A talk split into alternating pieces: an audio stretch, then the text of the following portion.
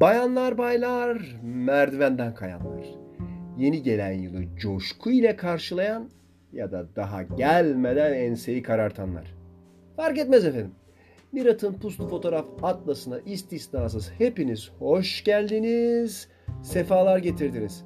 Şş, sen beni dinlemiyor gibi yapıp da esasında yayınlanır yayınlanmaz her bölümümü anında dinleyen arkadaş sen de hoş geldin. Doğru yerdesiniz, doğru zamandasınız, doğruyu dinliyorsunuz. Neye dair var mı? Elbette ki bizim işimiz fotoğraf ve bu yüzden de fotoğrafa dair. Bendeniz Cenk Mirat Pekcan attı. Mirat'ın Puslu Fotoğraf Atlas'ın yepyeni bir bölümünde, yepyeni bir yılda sizlerle beraberim. Efendim öncelikle hepinizin yeni yılını kutluyor, her şeyin gönlünüzce olmasını diliyorum. Hop kısa keselim burada. Hemen de küçük bir dipnot, dipnot ekleyelim ki zaten dipnotu eklemeden yaptığım falsolarda dipnotumun konusunu oluşturacak. Her daim söylüyorum, yinelemekte de fayda görüyorum. Çünkü herkes her bölümü dinlemiyor. Dolayısıyla kafasında soru işareti olabilecek her dinleyiciye de bu açıklamayı borç biliyorum. Bunlar sesli düşünüş seanslarıdır. Herhangi bir edit işlemi yapılması üzerinde kayıt boyunca herhangi bir şekilde dil sürçmesi, yanlış telaffuz, o bu gibi bir takım falsolar da varsa hepsi kayıtta korunur ve sizlerle paylaşılır. Çünkü ben sesli düşünüşlerimi doğal zaman dilimleri içerisinde yaparken kendi kendimi düzeltme gereği duymuyorum. Olanca samimiyetim içerisinde kendimle düşünce konusu neyse ona dair seanslar yaşıyorum. Madem öyle işte burada da aynı şeyi yapmayı ben kendime düstur edindim ve o şekilde de yola devam edeceğimi dile getirmek istiyorum. Malum hafızayı beşer nisyanine malul ya da daha genç kuşaklar için insanoğlunun en önemli defosu unutkanlığıdır diye özetleyebilirim bu söylemi.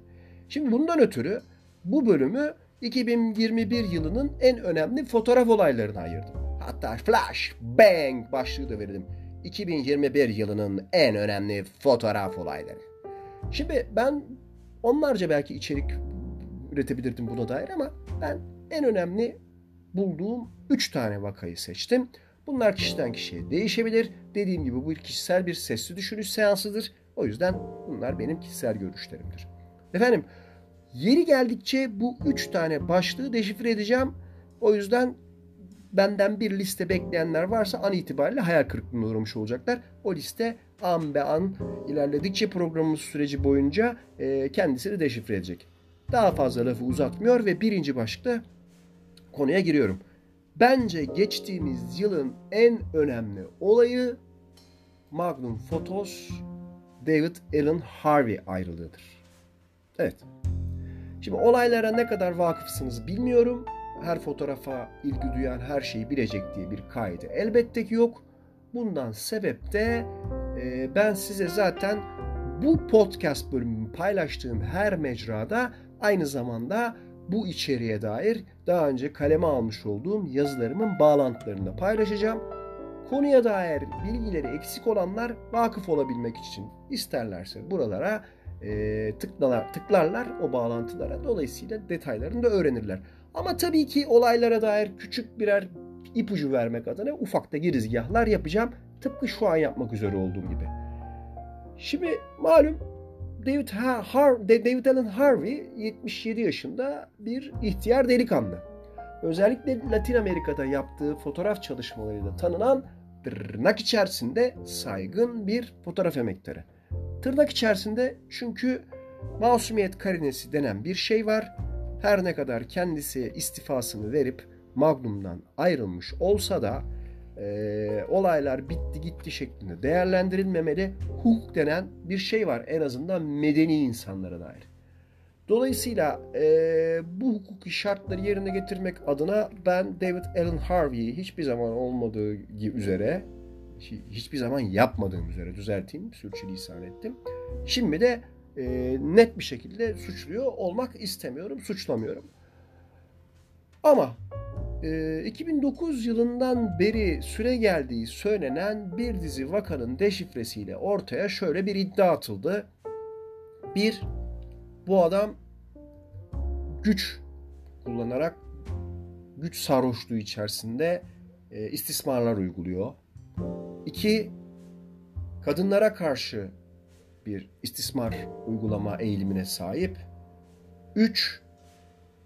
Çocuk yaştaki işte seks işçilerine ilgili fotoğrafları sanki o ortamda kendisi de bir müşteriymişçesine havaya sahip. Ayrıca bunlar işte daha yetişkin değiller. Bu da diğer taraftan işte çocuk istismarına sebebiyet veriyor. 4. E bu adam normalde fotojurnalist diye bilinen yani dünyadaki olan biten şeyleri konu edindiği konuları oradaki tüm gerçekliğiyle e, işte izleyicileriyle buluşturan bir adam diye tanınır bilinirken esasında yığınla manipülasyonu yaptığına dair bir takım iddialar dolaşıyor ortada. E, öyleyse hakikaten içler acısı. Umut ediyorum eğer haklıysa aklanır, aksi de söz konusuysa çekmesi gereken cezayı çeker. Ama e, tabii ki bu vaka sadece David Allen Harvey'nin kan kaybettiği bir vaka olmadı tabiri caizse. Aynı zamanda Magnum fotosunda e, gerek CEO'sunun gerek başkanının bu kriz anında ne kadar yetersiz kaldığının da bir aynası oldu. E, umut ediyorum e, bundan sonra yaşanabilecek başka vakalarda bunda olduğu gibi bekle ve gör politikasıyla gıklarını çıkarmadan, işler sarpa sarmadığı sürece kelam etmeden bir şey yönettiklerini sandılar. Bu yönetimden ziyade basiretsizlik oldu benim kanaatimce. Bu vakaya dair altını çizmek istediğim en önemli hususlardan bir tanesi de e, totemleştirilmiş, putlaştırılmış Magnum Ajansı'na dair bu tür olaylar cereyan ederken hiçbir Allah'ın kulu da fotoğraf camiamızdan konuya dair müspet menfi anlamda ortaya çıkıp bir şey söylemedi Herhalde bunlar da uyanık tayfa. Hani hafızayı beşer nisyan ile malul konusunu unutmayan hafızayı beşerler bunlar. O yüzden nasıl olsa gelir geçer unutulur. Biz de yediğimiz ekmeği magnumdan yemeği sürdürürüz. Şimdi tükaka edersek sonra ne olur diyerekten çekindiler herhalde. Tahmin bu. Kimseye itham etmiyorum. Kimsenin günahını almayayım. Ama tahmin etmekte her iki sessiz düşünürken benim hakkım anamın ak sütü gibi. Ee, özetle konuyu böyle dile getirmek mümkün. Dediğim gibi bunun dağıtımı esnasında bu podcast bölümünün ben zaten daha detaylı bilgi isteyen insanlar için gerekli bağlantıları da paylaşırım ki sizler de daha fazla bilgi edinebilirsiniz. İkinci en önemli hadise benim için Jonas Bendiksen'in The Book of Veles oldu. Şimdi ilk başta The Book of Veles ile ilgili olarak çok ciddi anlamda şaibeler uyandı. Onu takip eden etmiyorsa bile fotoğrafçılık camiasında dünya üzerinde neler oluyor, neler bitiyor diye merakta olan, meraklı olan fotoğraf severlerde bir şaibe uyandı. Yani Jonas Bendiksen gerçekten böyle bir şey yapmış mıydı? daha sonra izlediği strateji gereğince olaylar sarpa sardı diye olayı böyle mi lanse ettirmişti fotoğraf camiasına diye. Ben kendisiyle bir röportaj yaptım. Biraz önce dediğim gibi paylaşırım o bağlantıyı da. Detayında sizler karar verirsiniz. Ee, benim şahsi fikrimi soranlar oldu daha önce. Birebir yüz yüze ya da yazılı olarak mesajlarla benim düşüncemin ne olduğunu merak ettiler. Sağ olsunlar. Şimdi evet ben de ilk başta bu konuya şüpheyle yaklaştım. The Book of Veles'in Jonas Bendiksen'in şarlatanlığı diye düşündüm.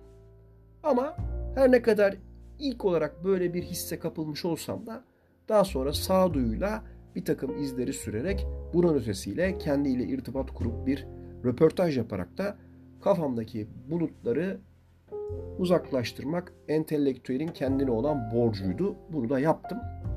Ve son raddede bir noktaya geldim. Tabi bunu afişe etmeden önce, sizlerle paylaşmadan önce öncelikle Jonas Bendiksen'in e, kimin nesi olduğundan ve The Book of Veles'in ne hakkında olduğundan bahsetmek gerekir tabi.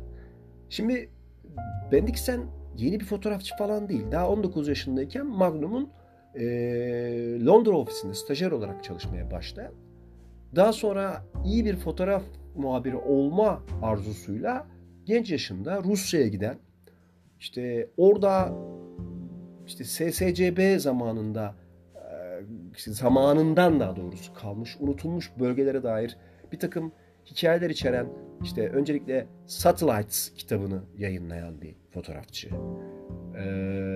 Daha sonra Places, The Places We Live adını vermiş olduğu dünyanın dört bir yanındaki kentsel gece kondular, gece kondu bölgeleriyle ilgili bir başka proje üzerinde çalışan bir fotoğrafçı. Ki bu işin sonuçları 2008'de dünya çapında gezen bir sergiye ve tabii ki bir fotoğraf albümüne de çevrildi. Bunu da altını çizmek lazım. Ayrıca 2017 yılında çıkarmış olduğu The Last Testament adlı bir kitabı daha var. Ee, bunun içerisinde her biri İncil'deki Mesih olduğunu iddia eden e, 7 tane farklı adamın hikayesi anlatılıyor. Burada da bir dini tema söz konusu aslında. En son kitap The Book of Welles'te e, esasında bir önceki projenin kafa yapısına ilgili küçük izler de taşıyor. Bunda da esasında dini bir takım küçük temalarda yer almıyor değil. Ama ne peki değil mi? Yani neyle ilgili? Ee, 2016 yılında sakinlerinin işte yalan haber merkezi hale getirmesinden sebep bu küçük Veles kasabasını e, birden dünya gündemine gelen bir yer var. Veles adında. Bu Kuzey Makedonya'da bir yer. Ee, ve Jonas Bendiksen e, bu konuyu ele alırken sadece işte buraya gidip de burada siz böyle böyle haltlar yiyormuşsunuz deyip birileriyle fotoröportaj yapıp ondan sonra gelip de bunu bir yerlerde e, yayınlıyor ya da yayınlamaya çalışıyor değil. E, işin içerisinde sahte haber ve belgesel fotoğrafı eski Slav mitolojisiyle harmanlamak da var. Ama temelde e, gündeme taşıdığı şey şu ki Bendiksen fotoğrafçılık, güven ve gerçekliğin temsili hakkındaki kriter soruları gündeme taşıyor. Birazcık daha bunlara gireceğim ama yine bununla ilgili olarak da dediğim gibi röportajın bağlantısını paylaştığımda vakıf olmak isteyenler her türlü detaya buradan erişebilecekler. Şimdi ee, dediğim gibi ben kendi kişisel görüşümü açıklayacağım dedim. İlk başta belki biraz peşin hükümlü yaklaşmıştım öngörü olarak ama daha sonra benim fikrim tamamıyla değişti. Neden değişti? Çünkü çok faktör var yani bunun gerçekten başlangıcından sonuna kadar tüm detaylarıyla esasında düşünüldüğüne dair. Ama diğer taraftan da şöyle bir tezatlık söz konusu. Jonas Bendiksen'in kendisi de yani ben de düştüm bir hikayenin içine yani ben yarattım hikayeyi ama içinde kayboldum gittim nereye varacağını da işin sonunda çok net bilemiyorum diyerekten bazı şeylerin de kontrolünün dışına çıktığında açık yüreklilikle paylaşan bir adam. Şimdi sonuçta affedersiniz biraz rahatsızım. ee, şöyle bir şey var. Book of Veles diye bir şey var zaten. Ya da Veles Book yahut da işte Eisenberg's Planks adı altında. Bu bir tür edebi sahtekarlık diye nitelendiriliyor. İşte içeriği antik Slav dinini ve tarihini e, barındıran böyle ahşap plakalar üzerinde işte bu tür bir e, tarihi yazma bulunduğuna dair e, bir efsane yaratılıyor vakti zamanında. E, bu konudaki uzmanlar kendi içlerinde çelişiyorlar. Kimi diyor ki bu otantiktir, gerçektir. Yok canım öbürü diyor sahtekarlığın dik halasıdır falan filan. Bunu başka dile çeviren oluyor. Prestijli üniversitelerde profesör olan kimseler tarafından vesaire vesaire. Ama geldiğimiz son noktada günümüzde Welles Book'un işte Eisenberg's Planks'in ya da Book of Welles'in e, bir sahtekarlık olduğuna kanaat getirilmiş durumda. Esasında Bendiksen'le kendi fotoğraf albümünde e, kullandığı isimle e, bir sahtekarlık olayına göndermede açık bir dilde esasında e, değiniyor. Değiniyor. Onun haricinde yine bu kitabın içerisinde yer alan e, ve işte Slav mitolojisine dair Veles tanrısı da yine kullandığı avatarlardan biri olarak fotoğraflardan birinde de göze çarpıyor. Ee, ayrıca bununla e, yani kısıtlı kalmıyor kendisi. Daha doğrusu şöyle oluyor. Oraya değinmekte fayda var. Yani yalanın sattığı her hangi bir alanda hep iddia olunur. Bu da onu somutlayan bir başka kayıt olarak tarihe not düşsün. E, çünkü ilk başta zaten benim kendi kemik kitlem var diyor Bendik sen.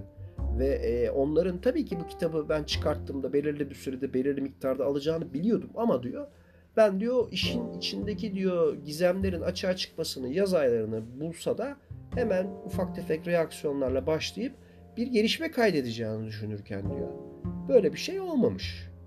Ee, olmayınca da Chloe Miskin adındaki bir tane işte Facebook hesabını daha önce 40 dolar mı para vererek satın alıyor. Böyle şey yani çakma hesap.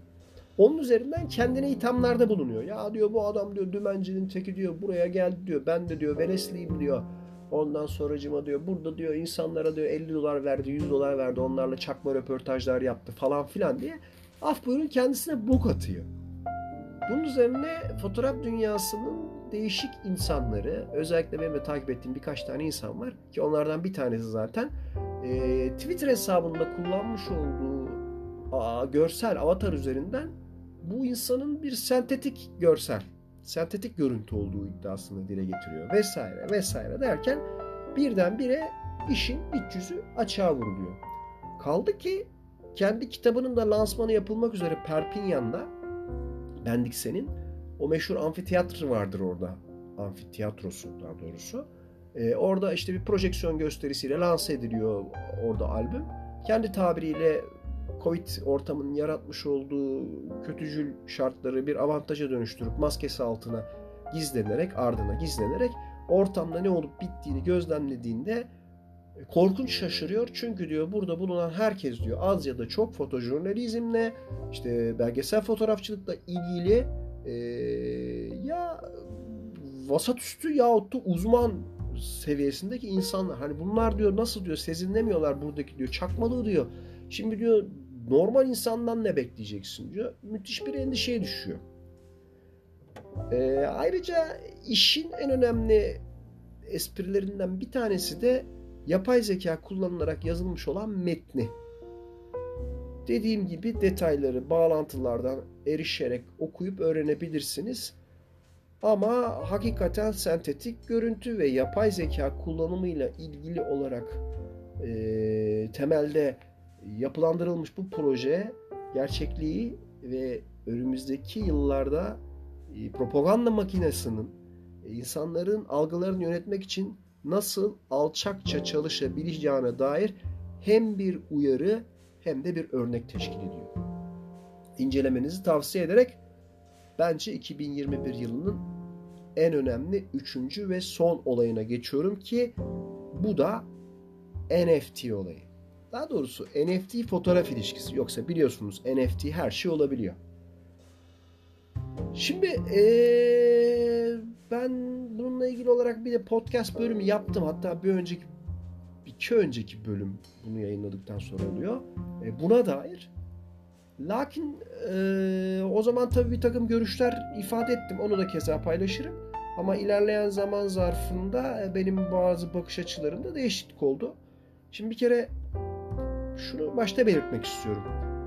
E, fotoğrafını NFT'ye dönüştürüp bunu satmak isteyen insanların olmazsa olmazı öncelikle İngilizce. Yabancı dil bileceksiniz, İngilizce bileceksiniz.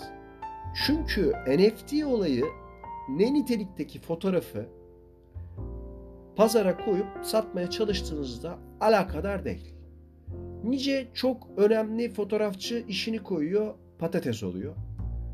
Nice basat ama çok iyi cemiyet ilişkilerine sahip olan fotoğrafçı fotoğraflarını koyuyor. 24 saat dolmadan kapalı gişi oluyor. Satıyor, bitiyor.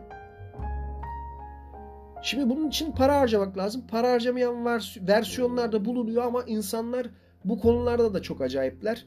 Çünkü topluluk e, çeşitli alt birimlere bölünüyor, alt gruplara bölünüyor. Birisi diyor ki evet işte gas fee diye tabir edilen bu işte NFT'ye dönüştürme, mint etme işlemleri sırasında ödenen bir takım ödenekler var. İşte bunlar niye ödenmeli?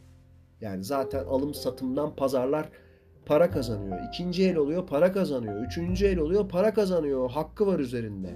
E, dolayısıyla yani girişlere de para vermesin diyen topluluk üyeleri varken diğerleri de olur mu kazan kazandır. Biz burada e, kazanmalıyız, kazandırmalıyız ki bu camia, bu işte piyasa daha güçlü, daha stabil olsun falan filan. Bir kere öncelikli olarak şunu belirtmek istiyorum. Bu NFT marketlerinin her biri isterse Solana temelli çalışsın, isterseniz Ethereum fark etmiyor. O cryptocurrency, o kripto parayı e, elden ele daha fazla hacimde ve daha yoğun bir şekilde dolaştırmaya çalışarak paracıklarınızı o birimlere dönüştürerek oraya çekme ortamları bunlar. O yüzden de e, her birinin kendince bir takım anlayışları var. Bir takım işte farklılıkları var falan filan. E, bu işlere girmek için esasında biraz geç oldu. Bundan sonrası hakikaten milli piyango bileti alıp da büyük ikramiyeyi yakalanmak kadar zor sayılabilir.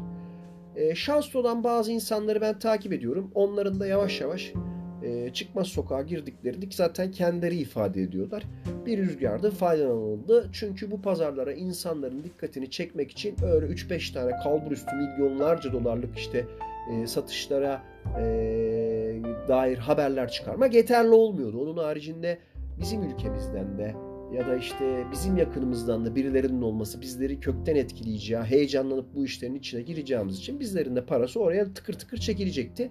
Ve bunu da başarmak üzere bir takım yerel kahramanlar da yarattılar. Ama o yerel kahramanlar e, esasında voleyi vurduklarını zannederlerken tabii vurdular da bir çeşit tabii ki. Yani bu görece bir şey biliyorsunuz. Onu tabii ki altını çizerek belirteyim kısa keseyim ama e, birdenbire artık randımanlarında düşüş olduklarını dile getiriyorlar.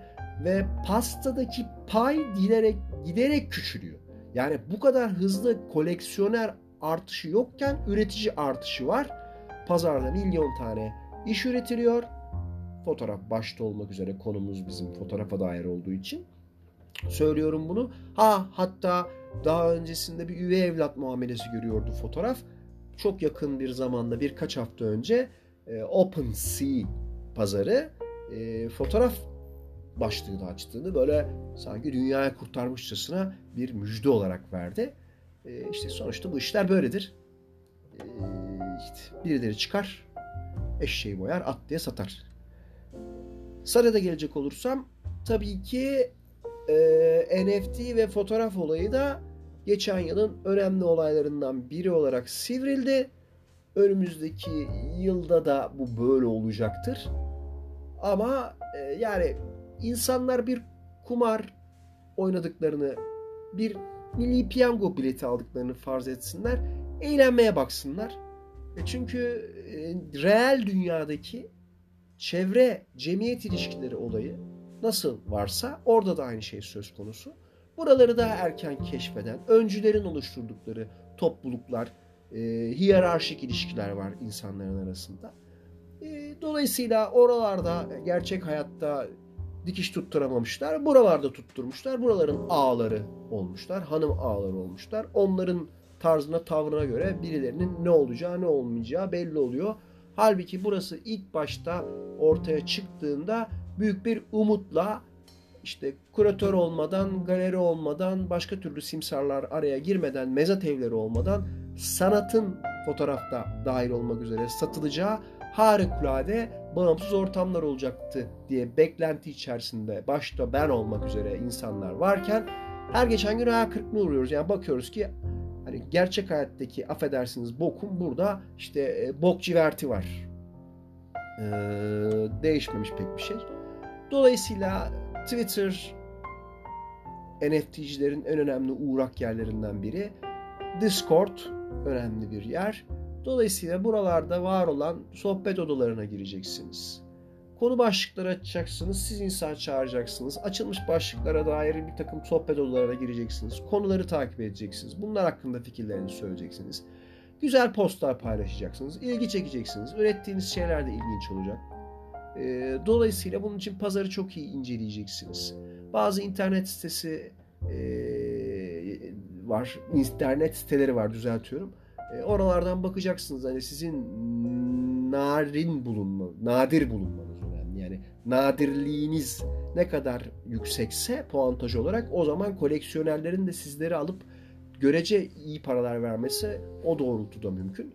İşte bunları inceleyeceksiniz. Yani bu böyle bayağı bir elektronik ticaret, elektronik pazarlama mantalitesiyle bir ürünün ya da hizmetin sunulması gibi. İşte bununla ilgili gerekli her türlü altyapıyı oluşturarak fotoğraflarınızı mint edip buralara koyup şansınızı deneyeceksiniz. Artık dedim ya Yeni yılda her şey gönlünüzce olsun diye. Umarım gönlünüzden geçen şey hayata geçer siz de muvaffak olursunuz diyerekten 2021 yılının en önemli üçüncü fotoğraf olayını da özetlemiş olayım. Ha, namzet nedir? Önümüzdeki yılın en önemli fotoğraf olayı olmasına. Yerelde bir örnek verebilirim. Naçizane yanlış anlamayın. Ben imza kampanyasını başlattığım için değil ama böyle bir kampanyanın e, hedefine ulaşıyor olması 2022 yılının en önemli fotoğraf olaylarından biri olmasına yerelde namzettir. E, güzel geri dönüşler alıyorum. Bir takım e, sufleler de geldi.